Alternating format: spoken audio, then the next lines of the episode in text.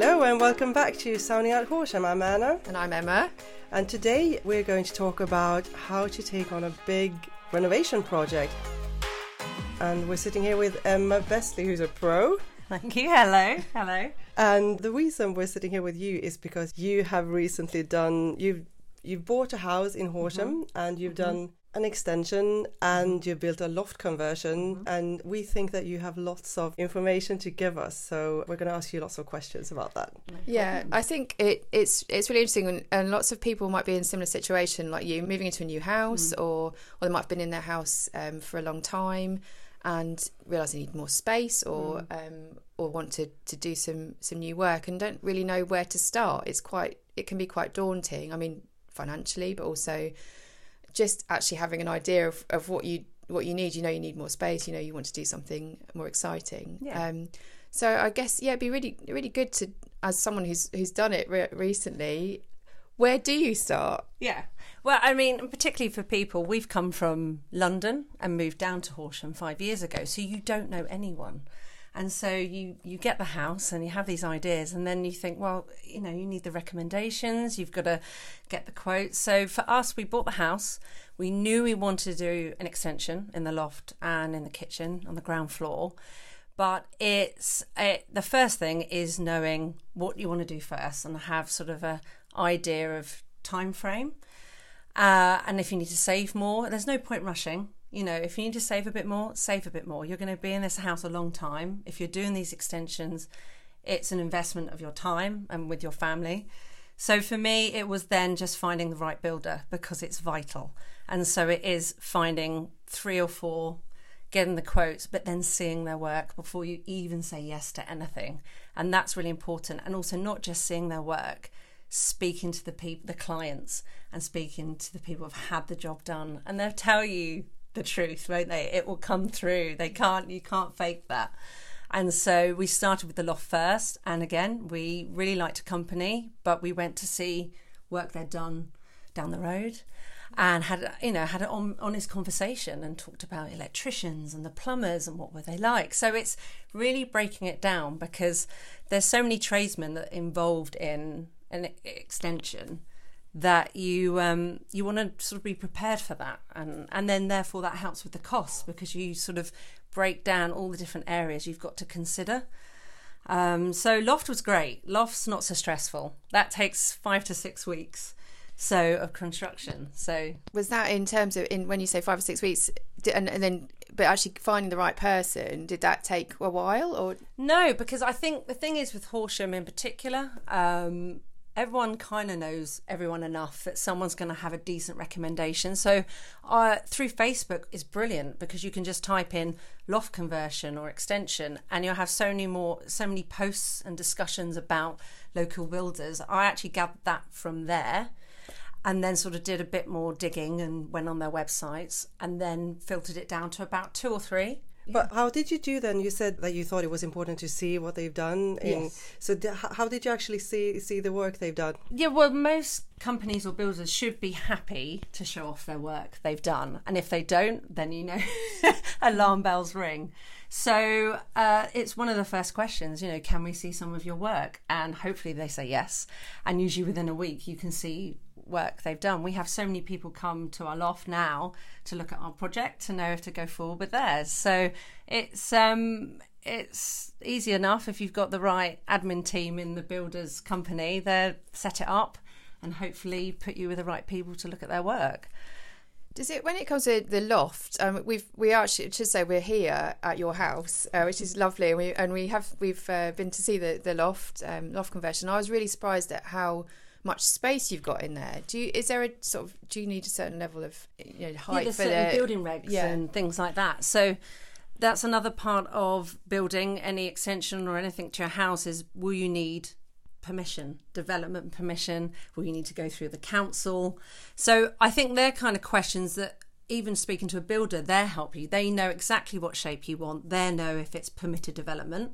But you could Google it. You could go onto a West Sussex website and check how far you can go out without having to go to the council for permission. So it is a little bit of digging for your own research as well. So then you know how to approach it next. So actually, when we moved here, we did get an architect and they did draw up plans for a kitchen extension and a loft, and it was submitted to the council. But funnily enough, we changed our mind on the size of our kitchen and we realised we didn't need any permission or planning permission for it, and we didn't have to go through the rigmarole of going through the council. But it was quite nice to know that we had been accepted. Yeah, I think the worst thing is if you haven't done it and you suddenly get a letter saying we know you've done this work, and so you're always trying to go through the right process so you're pleasing everyone.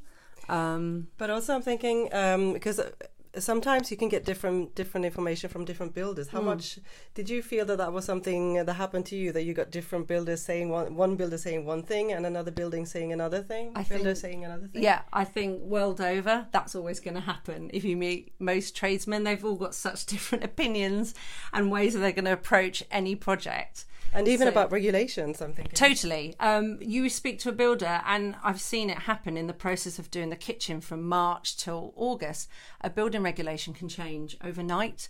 And I feel really sorry for, the builders that they have to keep up with the updates of what's going on, what needs to change with building regulations. So they really have to be in the know. And I think some probably don't even know how up to date they need to be.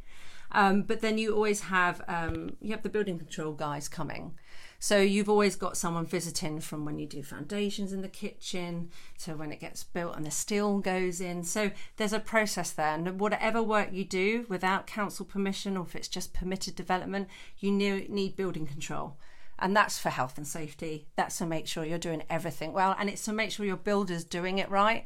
So it's your kind of insurance too that you're paying for that building control. It's not going to fall down. Absolutely. So there's a sort of peace of mind there that you do that, then you know it's going to go in the right direction because it has to be a certain way to be above the law. And there's always someone kind of keeping an eye on your builder and what they're doing. But that happens hand in hand. When you get a builder, they're going to probably know someone or recommend someone in building control to work with them and you and book them in. And that's how it works. So it's sort of like a three-way relationship going on. Yeah. So when you decided to start on this project, was it clear for you that you were going to start with a builder, or is it always a builder you should start with? We had an idea of a builder, but actually we needed to know what it was going to look like to be able to brief a builder to get the quotes we needed. So we did get an architect. We probably didn't need to spend as much money as we did on an architect. We wanted someone that was registered with REBA. But actually, because our kitchen ended up being smaller, we didn't need that really. We just needed permitted development. But I'm glad we did it because it really gave us time to have an idea what we wanted in our house. And you draw up 1,000 different ideas and trying to sort of filter down to nail that exact look you want. So having the architect there really helps. You don't have to have an architect. You can have like a technical drawer as well, and they're much cheaper. So I would say, if you know of anyone or if your builder recommends like a structural engineer / technical drawer, get them to do it because they know exactly what building regs is required and what building control will want to see. And they know how to communicate their drawings to a builder, so they're usually quite happy with the drawings too. So we've gone from having an architect, and then finally we ended up with this guy that did the technical drawings for the final work, and everyone was happy and we passed all building regs. So it's really looking at the quotes and the prices and thinking, can we afford that? Can we get away with just having this? So it is just finding the right people for the project you're doing, so it depends how small or large it is. Yeah, and you said it took about 5 to 6 months to complete. And did you stay living in the house while the work was happening? Oh, I have a husband that frustratingly wouldn't let me leave the house and rent somewhere else. So with the loft, brilliant, because you can go about your lives very easily. They're up in the loft. They don't even break through until 5-6 weeks in. So you're not affected at all. They go out. They have access to the loft from the outside. They don't come in your house. And when they break through, then obviously you need electricians and plumbers, and the plasterers will come through your house. But it's quite a short-lived process. It's not too long. I think I speak to most people, and my experience, and probably my sister's and my mum's, was having the kitchen and the ground floor being done is quite stressful because there's so much dust and so much mess, and it's your whole ground floor feels like it's being affected. The kitchen's a key part, isn't it? For your huge. Of I live home. In the kitchen, so for us, when we had the kitchen done, we blocked off the area they needed to work on and rip down, and we built a kitchen in our living room. Yeah, that's actually a really good idea. I would say that really needs planning. I think I've met too many people that panic the week before the builders come and put their microwave on top of their lovely sideboard and freak out where everything needs to go.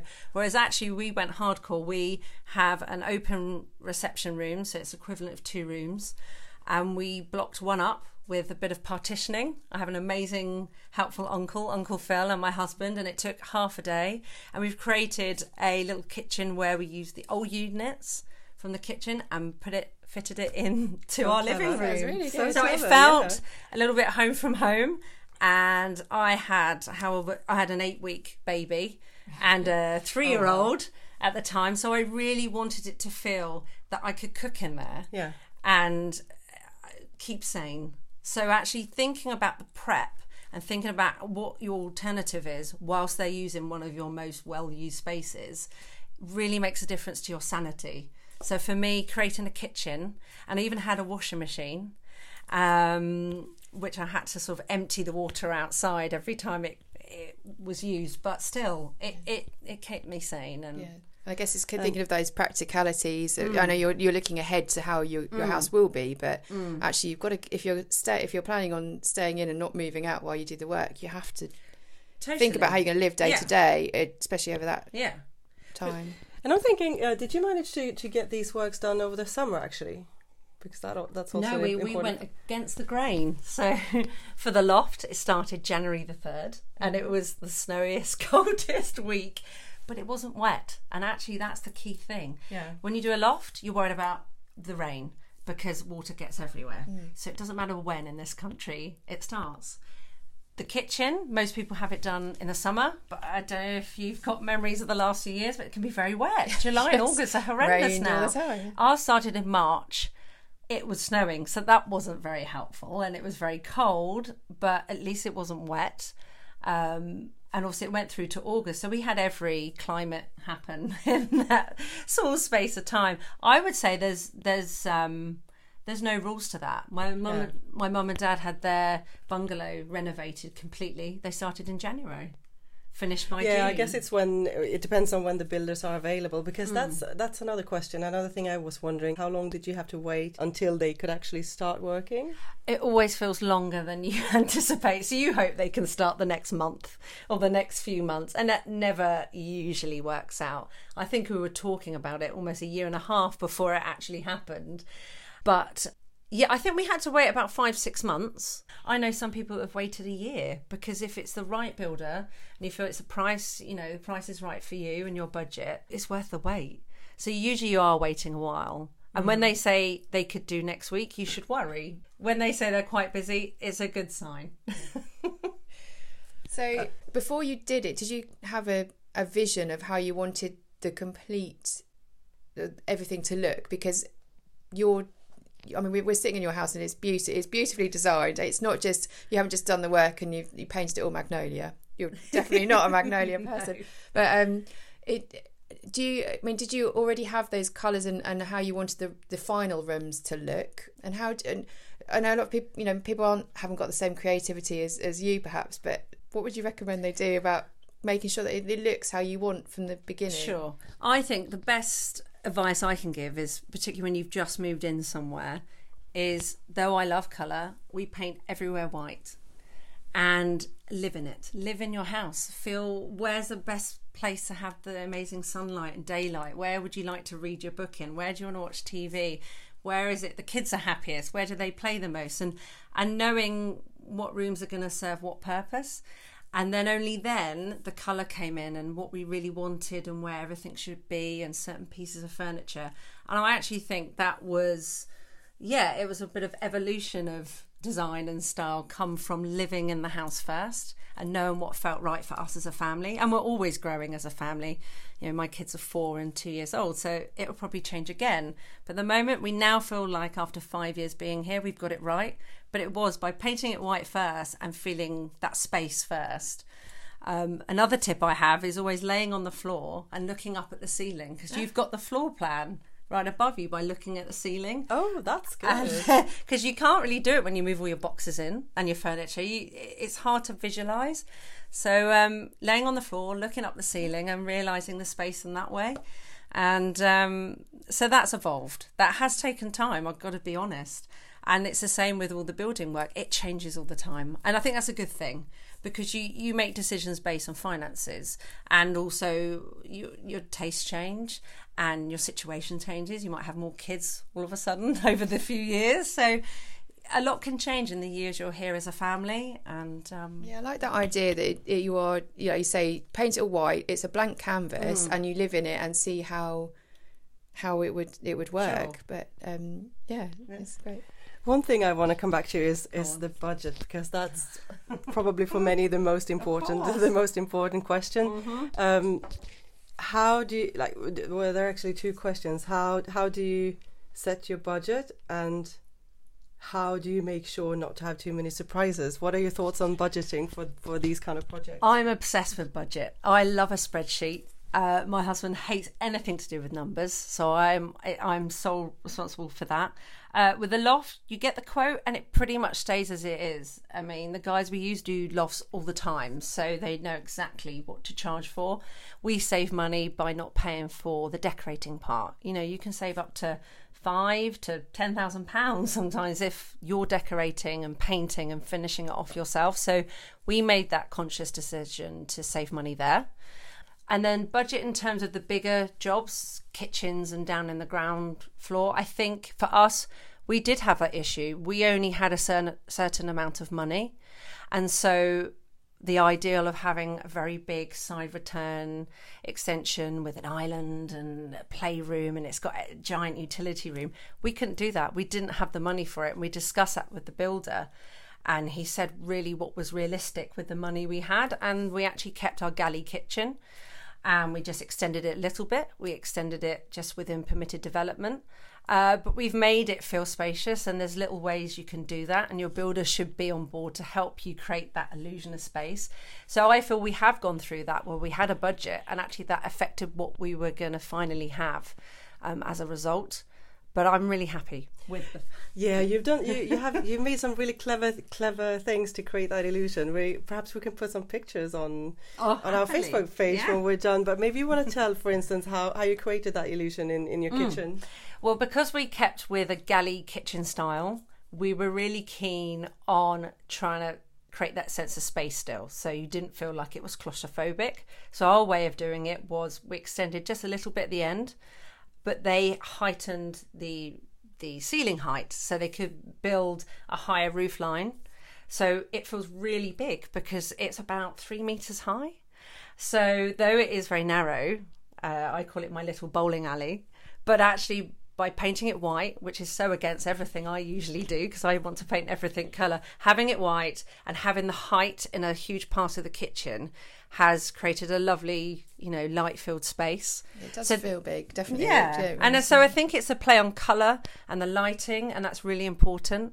You also have sliding doors and bifolding doors in some places. Yeah, so we've been quite practical. Where it's quite narrow in the kitchen, we can't have doors opening onto the ovens and other cupboards, so we thought of bifold little internal doors and pocket doors. So there's clever space saving ways you can still have the kitchen you want, but you've just got to think about the practical things. And kitchen, that's something that can cost very little if you go with IKEA, for instance, and you can also obviously spend a fortune on that. What do you think for somebody who wants, because I think again you found a really clever middle ground, but what's Yes, so tell us about it. So for me, I really wanted a nice worktop. So the deal was we get the cheapest kitchen, white, but really nice matte white cupboards, but we jazzed it up with really nice handles. I got to have a lovely worktop. So we saved in that way. And I mean, some kitchens are crazy prices, really crazy prices. But we kept ours to well under sort of around the £5,000 mark for the whole lot, and there's a good sort of 7 meters of kitchen and so much storage. So I feel really proud that we've kept that to a minimum. I think when you have a family, particularly, I thought, well, there's no point spending money on a kitchen. They're going to throw toys at it and bump into it. And so, you know, with Howdens or any kitchen, you can replace those doors in years to come. You can replace them with lovely oak because the carcass is always the same. So I thought, well, I'd rather have a really decent guarantee on an appliance. It all sounds very domesticated, doesn't it? But, you know, I wanted a decent fridge for once. We moved in and had the fridge that was already here. It was about 40 centimetres wide and it could literally fit in eggs, butter and milk. Yeah, when you've got a family, it needs to be. So I think that's also about the prep, isn't it? So though you've got your builder, you've got your plans, it's about what you want in the house and with your budget, where do you want to allocate that budget? So for us was decent appliances, decent worktop. We decorated everything ourselves. We did all the paint work. That saved again. So yeah, it's that balance of what your needs are and where you can save. And for us was big time kitchen and just keeping it really simple. So in terms of budget, well, it's always up to you, of course, to stick to it. But did you have surprises from the builders regarding the budget? Definitely. And I think most people you speak to will have some kind of disaster that's happened. So for us was drains. We discovered that our drains were fine, but as soon as we contacted Southern Water, they wanted our drains a completely different shape. So we had to completely redo our drains. Why is that though? How come you didn't know from the beginning, do you think? We did the right thing, telling the water company as soon as we were doing the job. And all we wanted to do was move an access point. That shouldn't affect anything. It would cost money to come and investigate. But the extra was once they saw the plans that are 100 years old, these drains have worked, they've never got blocked, they're beautiful. We have an L shape. And because the L shape of the drain was curved, they wanted a straight L shape. And so we had to dig everything up. Straight L shape. Yeah, well, so the shape of the drains, they just didn't quite like the direction it had been for 100 years. Oh. So if I hadn't have gone to Southern Water, they would never know. And I wish I hadn't been so good about the process and telling everyone what we were doing. So there's things like that you would never dream is going to happen. And it did. It wasn't the builder's fault. But of course, the builder's going to charge you accordingly to all these disasters that turn up. We didn't have many disasters. But you hear so many where the foundations are dug too shallow and then the building regs guy comes along. I think with a budget, I think safely think 30% more than whatever you think, which sounds awful, but you watch any TV program, speak to most of your friends, I think it works out between 15 to 30% more than the budget you had in mind. Because I'm in a period house, so I'm in a Edwardian house, there's going to be problems. There were problems with damp that have been here for 100 years. I had to fix that. That's another £1,000. Yeah. So there are things that the builders wouldn't even know is going to happen until they rip a wall down or they rip the wallpaper off or take a floor up. So it's no one's fault really, but particularly with old houses, you discover all these problems and that's where your budget, you have to allow that extra on top. I have another question that I just realised regarding neighbours. Do you have to tell your neighbours when you're building or how does that work? Yes. Actually, I should have said that. Once, when you're looking at builders, almost before that, I remember getting the plans first. We got our neighbours over, came over for a cup of tea or wine, if you want to really sweeten the deal. And we showed them our plans before we even had the work done. And they really appreciate that. And we got really lovely neighbours too, but they knew everything going on week by week. You know, I'd knock on the door and go, by the way, it's going to be really noisy this week. They're doing the foundations, or next week it's all about the water. So I know there was one point we had a water pipe got hit and there was a leak, and poor Barbara next door, she couldn't use a washing machine all day and couldn't use the tap. But flowers, chocolates and wine honestly make a huge difference because you're showing you care. And we really like our neighbours. So just keeping them in the loop. And now and again going, hi, here's some fizz. And also, I guess if it's something that's going to affect them, if you're in a semi-detached or terrace house, and if it's going to be affecting, you have to get a party wall agreement. Did you get that? Yes, we didn't, because the way the wall is structured, because we didn't have to attach ourselves, the new build, to them, we're okay. But I would suggest looking into party wall agreement. I think it keeps everything above board and just covers everyone. We were just very lucky with the situation we're in. We didn't have to go down that route. Yeah, if you've got nice neighbours as well. Yeah, and we talked it through, and the way it was built, it didn't affect them. But, you know, they needed some new guttering, and we were damaging everything around it. So we made sure we paid for certain things that they might need improved. So it worked. We were really lucky, you know, never a complaint. And they got on really well with our builders, and you catch them chatting, and yeah, we were lucky. Obviously you've finished the major work. I know you still have little bits you're doing, but is there anything that, if there was anything, you thinking back to the whole process, is there anything you would have done differently? I'm going to say no. I'm quite proud that I'm quite a prepared person. So, you know, I had that kitchen ready, the alternative kitchen, and I had that budget knowing there would be a disaster, because I bring disaster wherever I go. So that didn't shock me either. I think the thing that always shocks you is how long it all takes, particularly ground floor. It always takes longer, particularly towards the end. They've done the major works, and then they have other jobs on, and they usually go to those, and you're waiting in, and you want to let them in, and you're wasting time with that. So they're more annoyances, and they're things that seem to happen most people you talk to. So for me, I don't think you can ever be prepared for the dust, the amount of dust. So again, it's being prepared. We bought plastic sheeting that had a little zip around the door. So we literally zipped in and out of places. So we tried to avoid the dust. But in the end, all these things that happen, they have to happen. They're part of the process. So we don't have regrets, or I don't think we'd do anything differently. It's about the communication with the builder. I think you always have a bit of a ding dong with the builder at some point. There's something you'll disagree on. And I think as long as you stand your ground, because they're usually standing their ground, I think that makes a huge difference. So we don't have regrets, because we really stuck to our guns, and we'd explained our reasons to each other. And sometimes it can be a little bit fractious, but it was fine. So yeah, no regrets as such. I probably spent a little bit too much. But like I said, if I'd known to add that 30% over the top of the budget, then yeah. Yeah, it's like when you watch Grand Designs, and every time it goes well over budget. Yeah, I know they're doing everything from scratch, but it's I guess that's good advice to have that 30%. So how about, because it's not only you but also your sister and your family, they've also taken on big projects recently. Have you made a sort of common conclusion on what you lessons learned or something like that? I think we have. I think we've got the top trumps of builders. So we've actually had all different builders, and I think there's a ranking, and I think my mum and dad had the best builder I've ever heard of. He was lovely.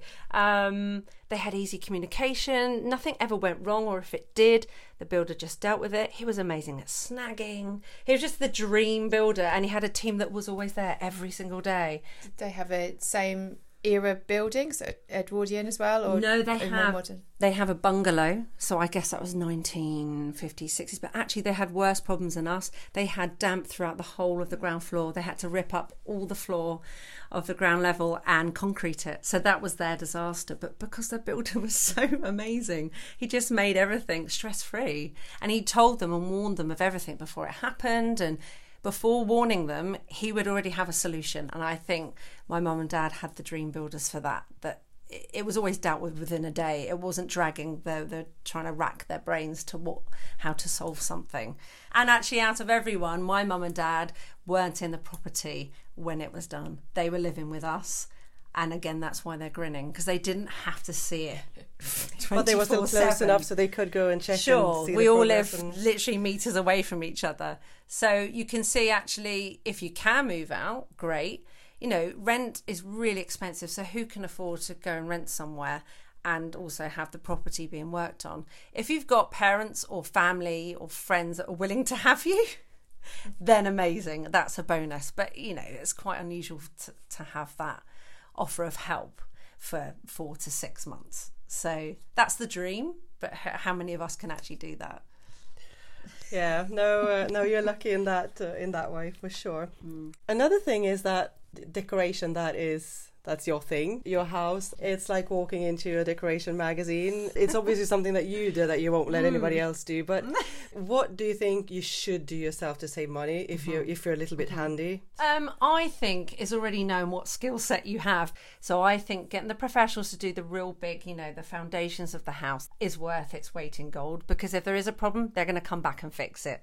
Also, they've spent years learning how to do things. So I commend anyone that claims they've just rewired their whole house by learning it from YouTube, but I'd rather leave that to professionals. Where you can save money would definitely be decorating, or even some tiling. You can give I've given tiling a go in our little utility cupboard, and I saved probably a few hundred just by doing a little area. I wallpaper myself with the help of my mum, and we paint everything ourselves. You could probably try your hand at something and save some money. So it's been really interesting hearing the steps you go through, and obviously Anna and I have seen the amazing job you've done. And if people want to get further inspiration, where can they go? I know you have an Instagram account. I do. It's called Move Over Magnolia. My Instagram account is looking at colour psychology and how you want to feel in your home and what colours make you feel a certain way in each room. There's no rules to colour. I think that's the thing, and you have to just decide on what colour makes you feel happy or relaxed or calm or rejuvenated, and that's how you apply that to your house, I think. Well, it's been really enlightening talking to you. It's been great. Thanks for inviting us to your home. Yeah, thank you so much. So yeah, if you want to get some inspiration from Emma's designs, you can find her on Instagram, Move Over Magnolia.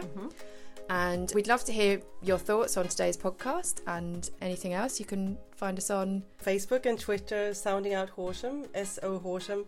And we will also put some photos, of course, of your house on our Facebook page. And thank you so much for listening. Yeah, thanks for listening to Sounding Out Horsham. To hearing you soon.